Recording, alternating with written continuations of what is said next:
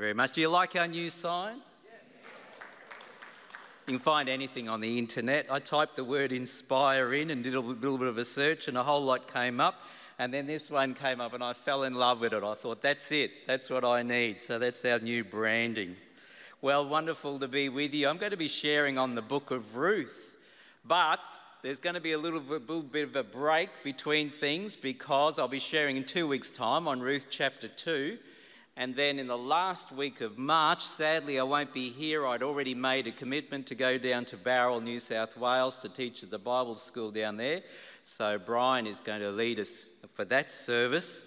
And then for the Wednesday before Easter, obviously, we're going to have more of an Easter type service. So, what I'm saying is, we're going to do two sessions on Ruth, and then we're going to have a little break, and then we're going to come back and do chapter 3 and 4. Why? Why the book of Ruth? Well, I love Ruth. I absolutely love the story of Ruth. A beautiful story of God's provision and uh, God's blessing on this family that endured so much. Also, it's a little short book. We can cover it in four sessions, a chapter each, each session. And also, it's from the Old Testament. I kind of feel we hear so much from the New Testament, which is good, that's all good, but I'm also a lover of the Old Testament. I love how God blesses people and God's grace and mercy through the Old Testament. So that's why I've chosen the book of Ruth, and maybe it's a book that you haven't read recently, and this will inspire inspire you to go home and read the other chapters. You can just read it in a short amount of time, which is all good. Loyalty. If there's one theme that I think about of the book of Ruth, particularly in chapter 1, it's the word loyalty. And we know, we experience loyalty, don't we? People who belong to some kind of sporting team know about loyalty. They're loyal to that team. Even though, and this quite surprises me, players come and go. They get offered more money by a different team, they'll be off from that team somewhere else. Even though coaches come and go, if they too perhaps the sack, they're not performing so well, and we've seen this with the Broncos recently, and they'll head off to another team. And so, what you're left with in the end is the most loyal people are actually the fans, the fans themselves, not the players or the coaches. In fact, Jerry Seinfeld, he says this when you're actually supporting a team, he said, what you're actually cheering on or barracking for is the jersey because he said everything else just comes and goes, but the jersey remains. And I thought that's so true, isn't it? That's what we're actually cheering on, that piece of clothing on their backs. You would kind of remember, I think many of you, there was a period, sadly, not existing anymore, when in Australia you would either be a Holden fan or you would be a Ford fan, and you couldn't cross either way. Remember hearing, because I owned a Holden, Ford fit only for the rubbish dump. That's what we would say. And of course, Ford people, they had something for Holden as well. I can't remember what it was, but they had something on their side as well. We know loyalty because, of course, also, if you frequent any cafe or anything recently, you get one of those little cards, those loyalty cards. You know, come and get five coffees here, and then the sixth one will be free. They want you to keep coming back all the time. All the time. And in the past 20 years, they said, there's, there's been a big change in the generation that people are no longer loyal to brands. So when I grew up, it was a kind of thing was you, you stuck with a brand and you stayed with that brand. I remember you know, wearing Levi's jeans for years and years and years because that was the brand that I was loyal to. The generation today, they say, no, they're not loyal like we were in our generation. That if a better product comes on the market, they will change quickly. So if Samsung brings out a better phone than an Apple does with their iPhone, guess what? Everybody will get rid of their iPhones and they'll switch over to Samsung or vice versa. And so companies these days are having to find it a big challenge, a huge challenge, in fact, to keep their market because they just can't rely on loyalty as they did in the past. Of course, we also see it in church, don't we? There was a period of time where if you grew up in a Baptist church, you stayed a Baptist. That's the way it was, or another denomination. And I'm guilty of this myself. Having grown up in Brighton, began in the Presbyterian church. My father was a lay preacher. But then when I got to my teenage years, the youth group at that church was pretty much non existent. It had a big wave of youth come in before me, but when I was about 14, 15, it died down really next to nothing. But the Baptist church down the road, they had the youth group to go to. And so my friends invited me one day and said, Neil, come, come to our youth group. And so I shifted camps, moved over and started attending the youth group of the Baptist church at Brighton there, got involved with Scripture Union, beach missions. And so then it was a natural course of having become a member of a Baptist church to then to go to the Baptist college. But you might have even experienced, as I've known people as well, that if a church doesn't have anything for their children or youth, then parents will move from that church and go to another church where they want their children and youth to grow up hearing and knowing the Lord themselves. That's happened a bit, a lot. This, this thing of denominational loyalty really is fading out quite quickly. Loyalty is defined in the dictionary, I'm sure that you'd know this as well, as the state or quality of being faithful to commitments or obligations to a sovereign, to a government leader, or to a cause. And when I have a look at Ruth chapter 1, the one thing, the one theme that stands out for me is this theme of loyalty. So if you have your Bibles with you, and I encourage you to bring them to inspire, I'm going to read from Ruth chapter 1. Ruth chapter 1. In the days when the judges ruled, there was a famine in the land, and a certain man of Bethlehem in Judah went to live in the country of Moab he and his wife and two sons. The name of the man was Elimelech, and the name of his wife Naomi, and the names of his two sons were Mahlon and Chilion. They were Ephrathites from Bethlehem in Judah. They went into the country of Moab and remained there. But Elimelech, the husband of Naomi, died, and she was left with her two sons. These took Moabite wives. The name of the one was Orpah and the name of the other Ruth. And when they lived there about 10 years, both Mahlon and Chilion also died, so that the woman was left without her two sons and her husband. And then she started to return with her daughters in law from the country of Moab, for she had heard in the country of Moab that the Lord had considered his people and given them food. So she set out from the place where she had been living she and her two daughters in law, and they went on their way to go back to the land of Judah. But Naomi said to her two daughters in law, Back, each of you, to your mother's house. May the Lord deal kindly with you as you have dealt with the dead and with me. The Lord grant that you might find security, each of you, in the house of your husband. And then she kissed them, and they wept aloud. And they said to her, No, we will return with you to your people. But Naomi said, Turn back, my daughters. Why will you go with me? Do I still have sons in my womb that they may become your husbands? Turn back, my daughters, go your way, for I'm too old to have a husband. Even if I thought there was hope for me, even if I should have a husband tonight and bear sons, would you then wait until they were grown? Would you then refrain from marrying? No, my daughters, it has been far more bitter for me than for you, because the hand of the Lord has turned against me. Then they wept aloud again. Orpah kissed her mother in law, but Ruth clung to her. So she said, See, your sister in law has gone back to her people and to her gods. Return after your sister in law. But Ruth said, do not press me to leave you or to turn back from following you. Where you go, I will go. Where you lodge, I will lodge. Your people shall be my people, and your God, my God. Where you die, I will die, there will I be buried.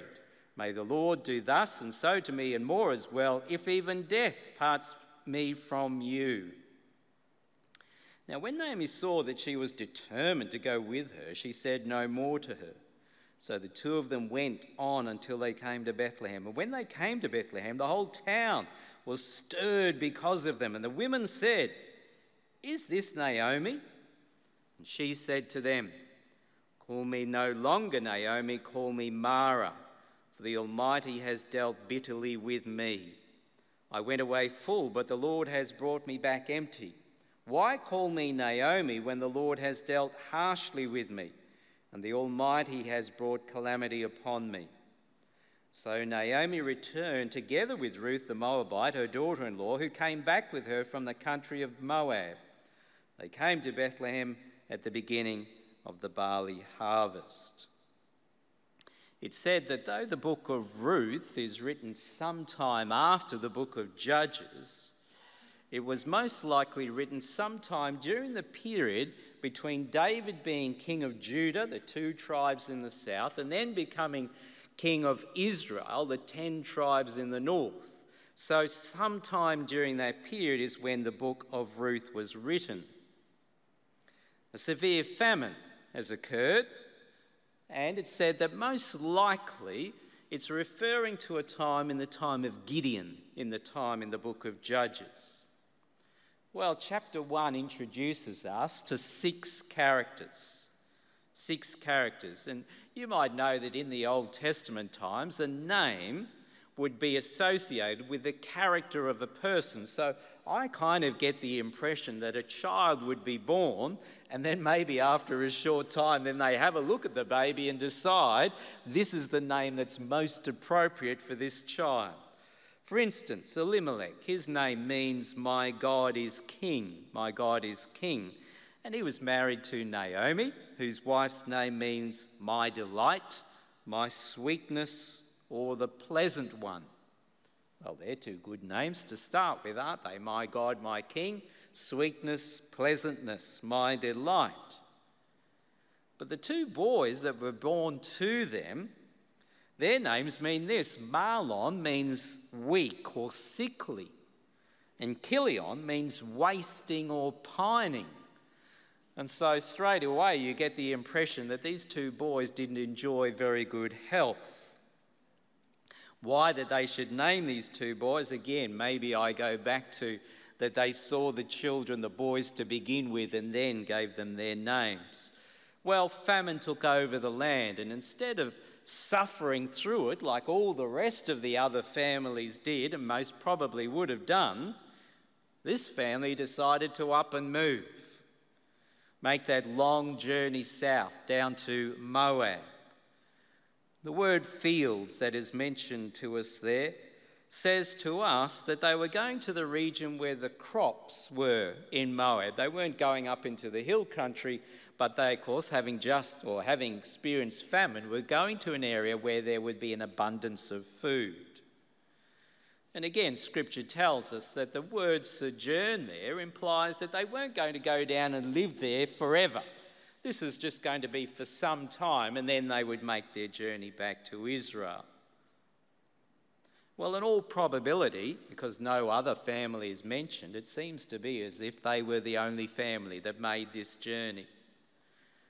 We know that the famine was severe for a number of reasons. First of all, it was just a local famine, and that if it was possible for go somewhere else in Israel, they would have gone there also. So it was just ref- contained within the country itself. It was severe enough that they were ready to get up and move from their family and friends and everything that they'd known. I mean, that would have been a huge thing, a huge task in those days to leave everything they'd known to be, go somewhere else, to a foreign place. And scripture tells us that this famine lasted some 10 years. Now, remembering that it's writing or it's being written about a time in the book of Judges, and Judges, in the book of Judges, God brings famine over a land as judgment. as judgment to the people that they are not walking in his ways, they're not fulfilling his law. So the famine was contained to Israel, not to Moab, which was the country just to the south. Well, they made this journey and it was wrong. They shouldn't have gone. It was wrong for three reasons. Deuteronomy 23 5 and 6 says that the Moabites were barred from participating in the life of Israel and that Israel was forbidden from seeking prosperity from the Moabites. It was also a wrong decision because God, if God wanted to move them out of the land, then He would have told them, or He would have brought perhaps a foreign uh, power into the land which would force them to go, like the Assyrians that came into the northern tribes and the Babylonians that came into the southern tribes. And thirdly, there, Naomi recognized that her bereavement for her husband and two sons was a judgment on God, of God. So it was a wrong decision, but they had made it. So this family of four took off looking for a better life, food and shelter in Moab. When they reached Moab, they found the home that they were wanting to settle in. But sadly, it wasn't too long until tragedy struck this family. Elimelech, the husband, remember? He died. Well, now's Naomi, foreign land, having to bring up two boys.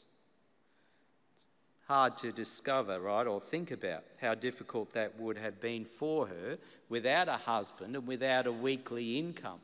God had said to the Israelites, you are to look after the widows. In fact, remember, James says that as well to the church. You are to look after the widows. But the Moabites, that wasn't in their thinking. Well, she was able to survive. These two boys grew up and they fell in love, and they fell in love with Moabite women and they married them.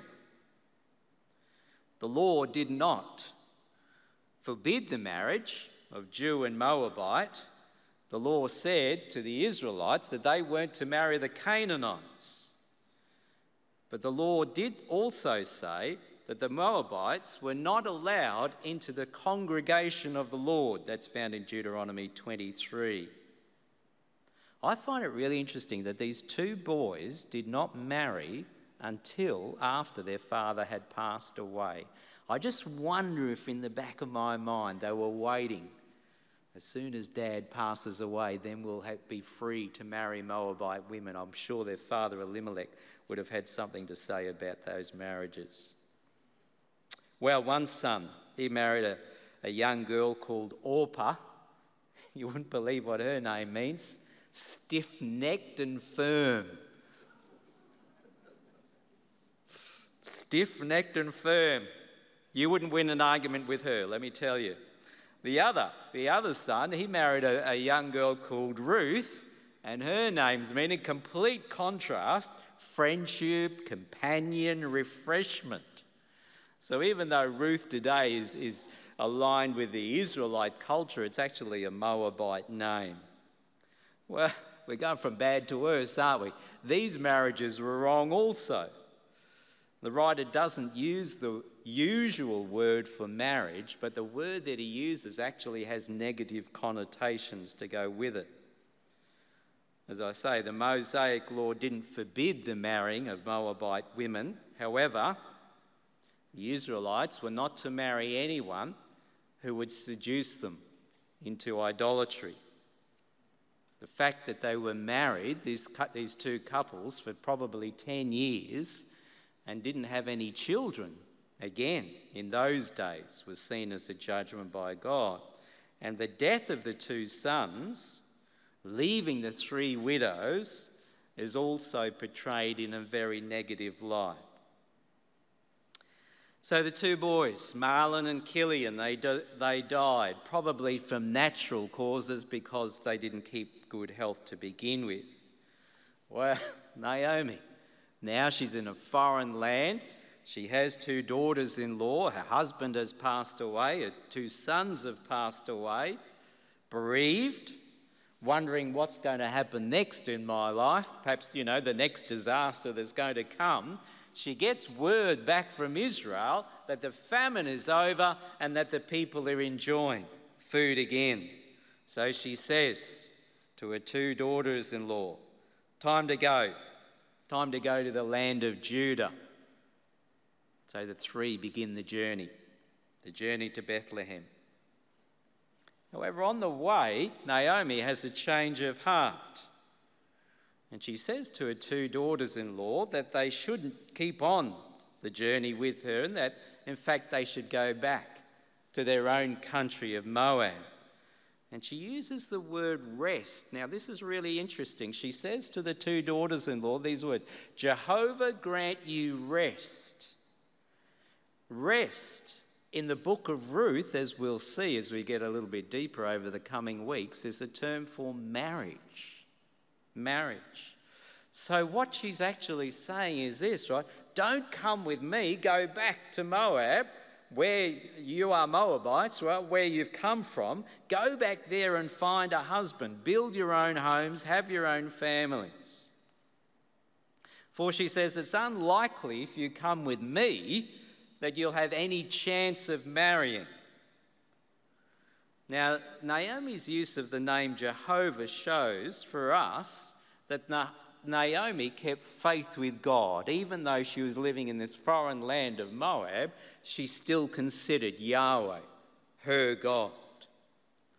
She used the name in Moab, which also tells us that she considered that being in Moab, God is still God that God is interested in the affairs of her family, and that the two daughters in law had become models of God's grace in their kindness and loving devotion to Naomi, which went beyond far more than that of mere duty. So Naomi kissed them both, and they both wept. Well, initially, both women they reject Naomi's plan. They don't think it's a good idea that they should go back to Moab. And then Naomi gives them a second reason why. And she says to them, Look, if you come with me, let's think about this, right? It's unlikely that I'm going to marry again at my age, right? That's very unlikely. It's more unlikely that I'll marry and then I'll have a son. And then guess what? You're going to have to wait until he grows up for you to marry him. So, what it would be, if we think for a moment, right? Her daughter in law, there would be something like 20, 30 year age gap. If this, of all possibility, could happen. Well, again, there's much weeping. This time, two very different physical responses. Previously, Naomi had kissed Orpah, but that wasn't the final farewell. But now we find that Orpah kisses Naomi. She's saying, Okay, I'm going back home.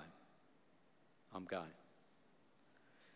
But Ruth, however, she clung. She clung to Naomi, and the word there means to stick like glue. She says, I'm with you. Here's the loyalty being shown, isn't it? I'm with you doing the unexpected and the extraordinary. Well, Naomi hasn't given up on Ruth, telling her that she needs to go back home. Go back home to your own people, to your own God.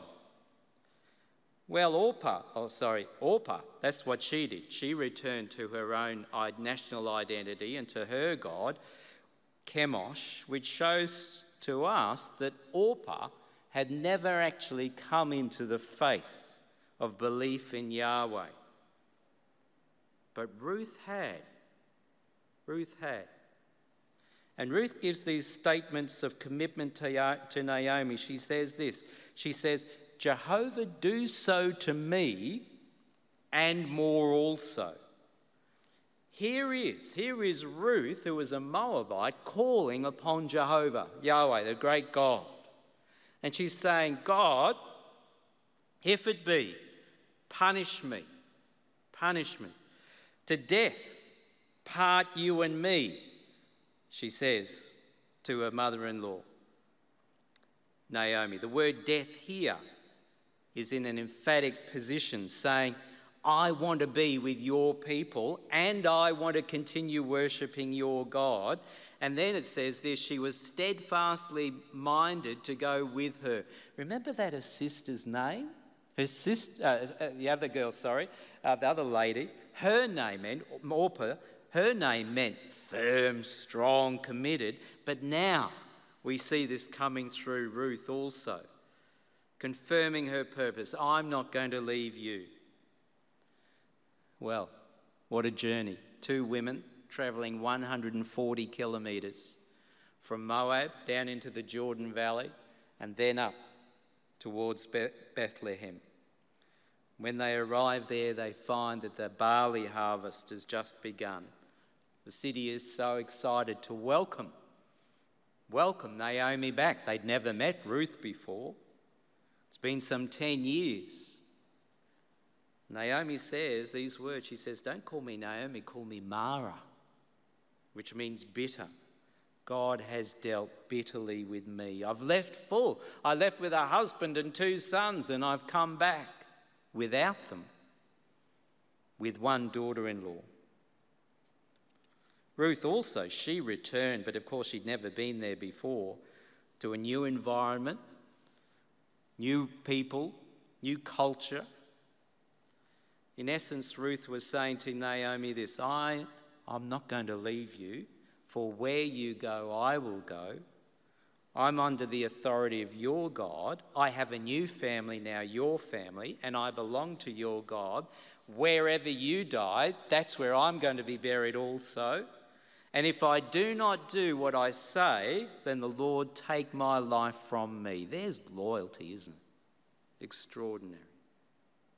Living in a different land, living among different people, taking on different customs and beliefs. I've shared in previous services in the last probably two years, the Lord has led me to mentor some Nepali guys. And I've found it extraordinary getting to know these guys who've come from Nepal, the 10th poorest country in the world, to come to Australia to study and for great change in their life. They've learned English, many of them before they've come here, and so now they're involved in learning Australian way of life and how we do things. Sayings, my Nepali friend who boarded with me for some eight months, constantly asking me questions. What does that mean? Why do you say that? Why do you say that? And one of them shared with me just recently in the last six months, he's sent $20,000 home to his parents. He's been working at two cafes and studying as well. The government has released the restrictions of how many hours they could work each week 20 hours a week to being uh, 40 hours per week, which means that they could uh, get a lot more work. And my friend told me that his parents, who used to rent, now have been able to buy a house for the very first time. He showed me a picture. And so I think of Ruth now coming to this different country, involved with different people, different cultures, but saying to Naomi, I'm with you. I'm with you. Of course, we see loyalty expressed many times through Scripture. We see loyalty in David and his relationship with Jonathan, King Saul's son. Uriah, you know the story of Uriah and his loyalty to David, although David calls him in from the war, and David wants him to sleep with Bathsheba, and, Dave, and Uriah says, No, how can I? How can I do that when my men are fighting in battle? What about David's commander, Joab, who saw David's errors and, and picked them out and told him, This is where you're going wrong? Mordecai, being loyal to Esther, Nehemiah being loyal to the people. There is the vision of the walls. Let's get building. 52 days later, the walls being built. So, my question to you this morning as we're looking at this chapter is this How loyal, how loyal are we? 1 Corinthians 13, verse 7 If you love someone, you'll be loyal to them no matter what the cost no matter what the cost. You'll always believe in them, Always expect the best of them. Always stand your ground in defending them. What's this verse saying? No matter what the cost. One of the key things, I think, that separates Christians from unbelievers is our loyalty. When others have gone and left, we're there. We're there. Paying the price. Blessing others, although it may mean a cost to us time, financial. The verse goes on and says that if you love someone, then you'll believe in others. It means putting their trust, your trust in them, always expecting the best of the other person. And you'll defend others. How good is it when you've got someone who, who's with you who says, You know, I've got your back. I'm, I'm with you in this. I'm going to support you. I'm going to help you in this. Just watching the news the last few days people on television feeling, some feeling quite hopeless and helpless. Who do I go to? And others saying of their friends and community. Some of the person, those guys across the, my neighbours there across the fence, who we didn't even talk about, came and got all our furniture out and took it up to their apartment to save it for us. Family and friends should never question our loyalty for if our loyalty is not questioned, then our commitment won't be questioned and our faithfulness won't be questioned. And why are we loyal? So I close with this why are we loyal? Because we have a loyal God.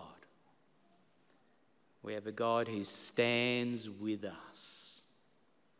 Even when we're weak, God's mercy and grace is there, right there.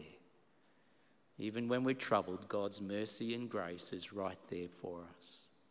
Even when we feel like the world is caving in upon us and so many things that we're having to deal with, God's mercy and grace is right there with us.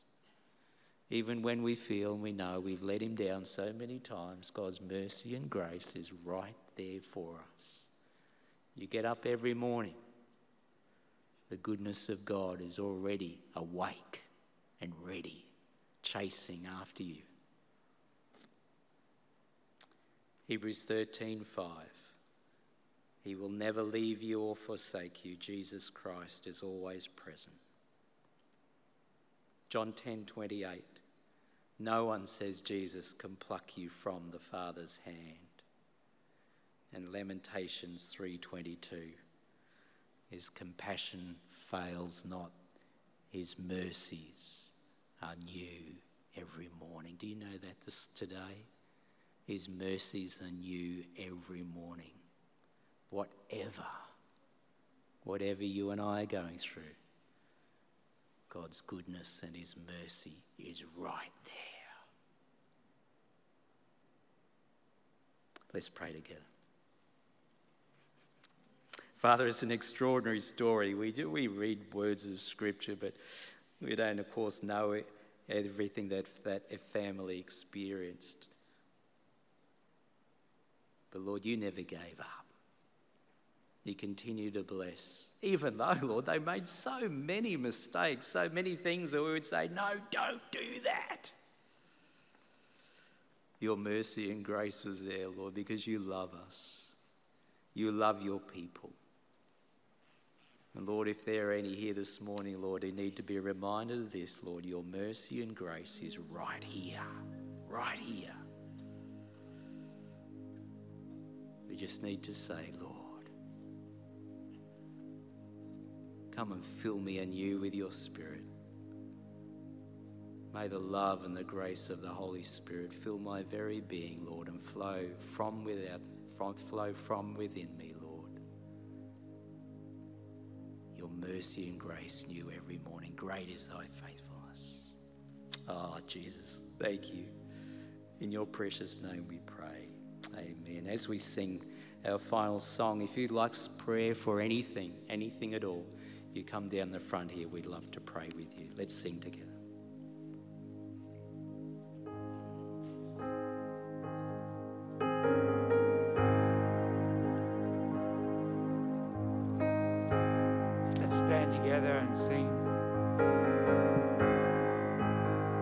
of our God. I love you, Lord. It fails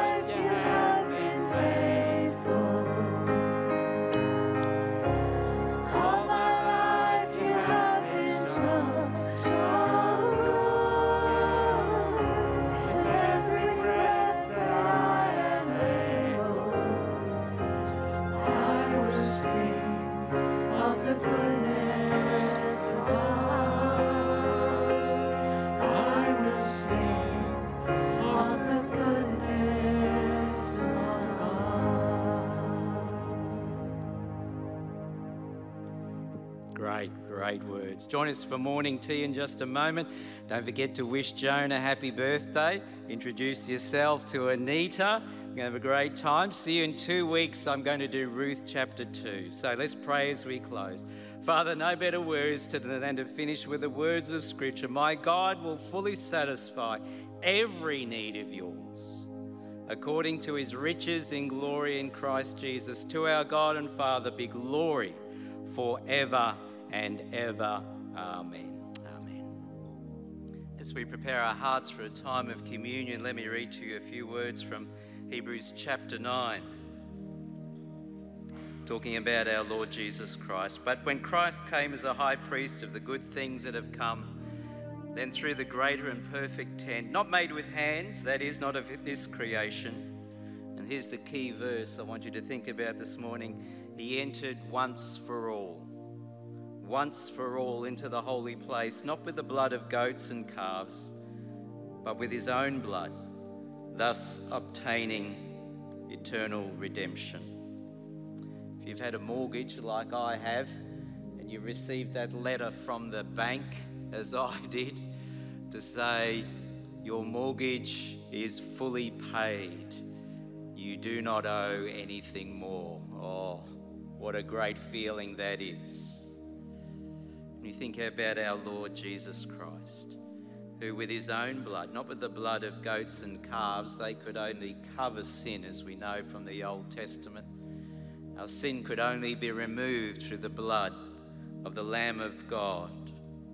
With his own blood, he has obtained for us eternal redemption. What a Saviour we have.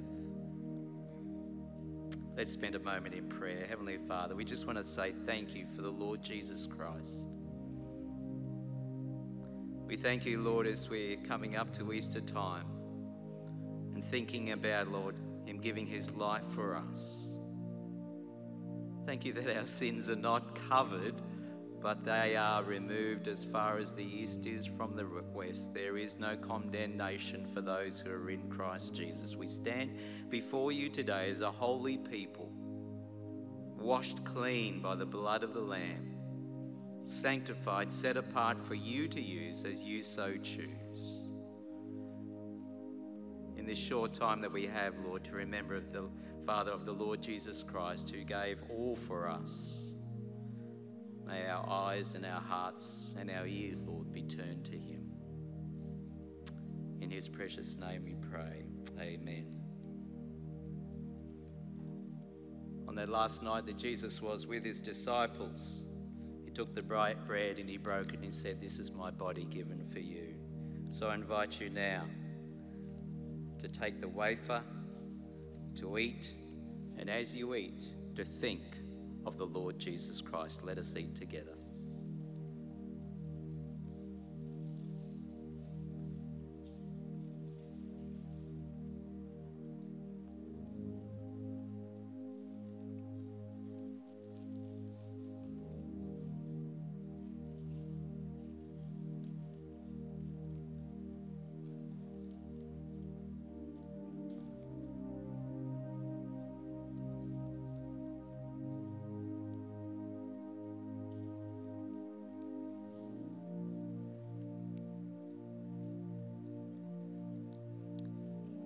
Took the cup and said, This is the new covenant established in my blood.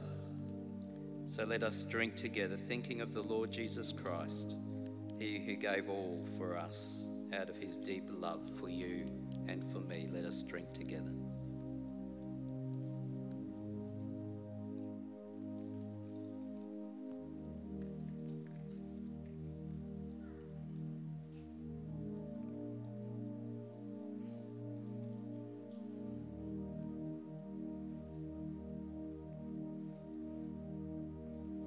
Father, our hearts are full of thanks today. We're the most blessed people in the whole world. Lord, your deep, deep love for us, your grace that never ends, your mercy, Lord, that knows no bounds.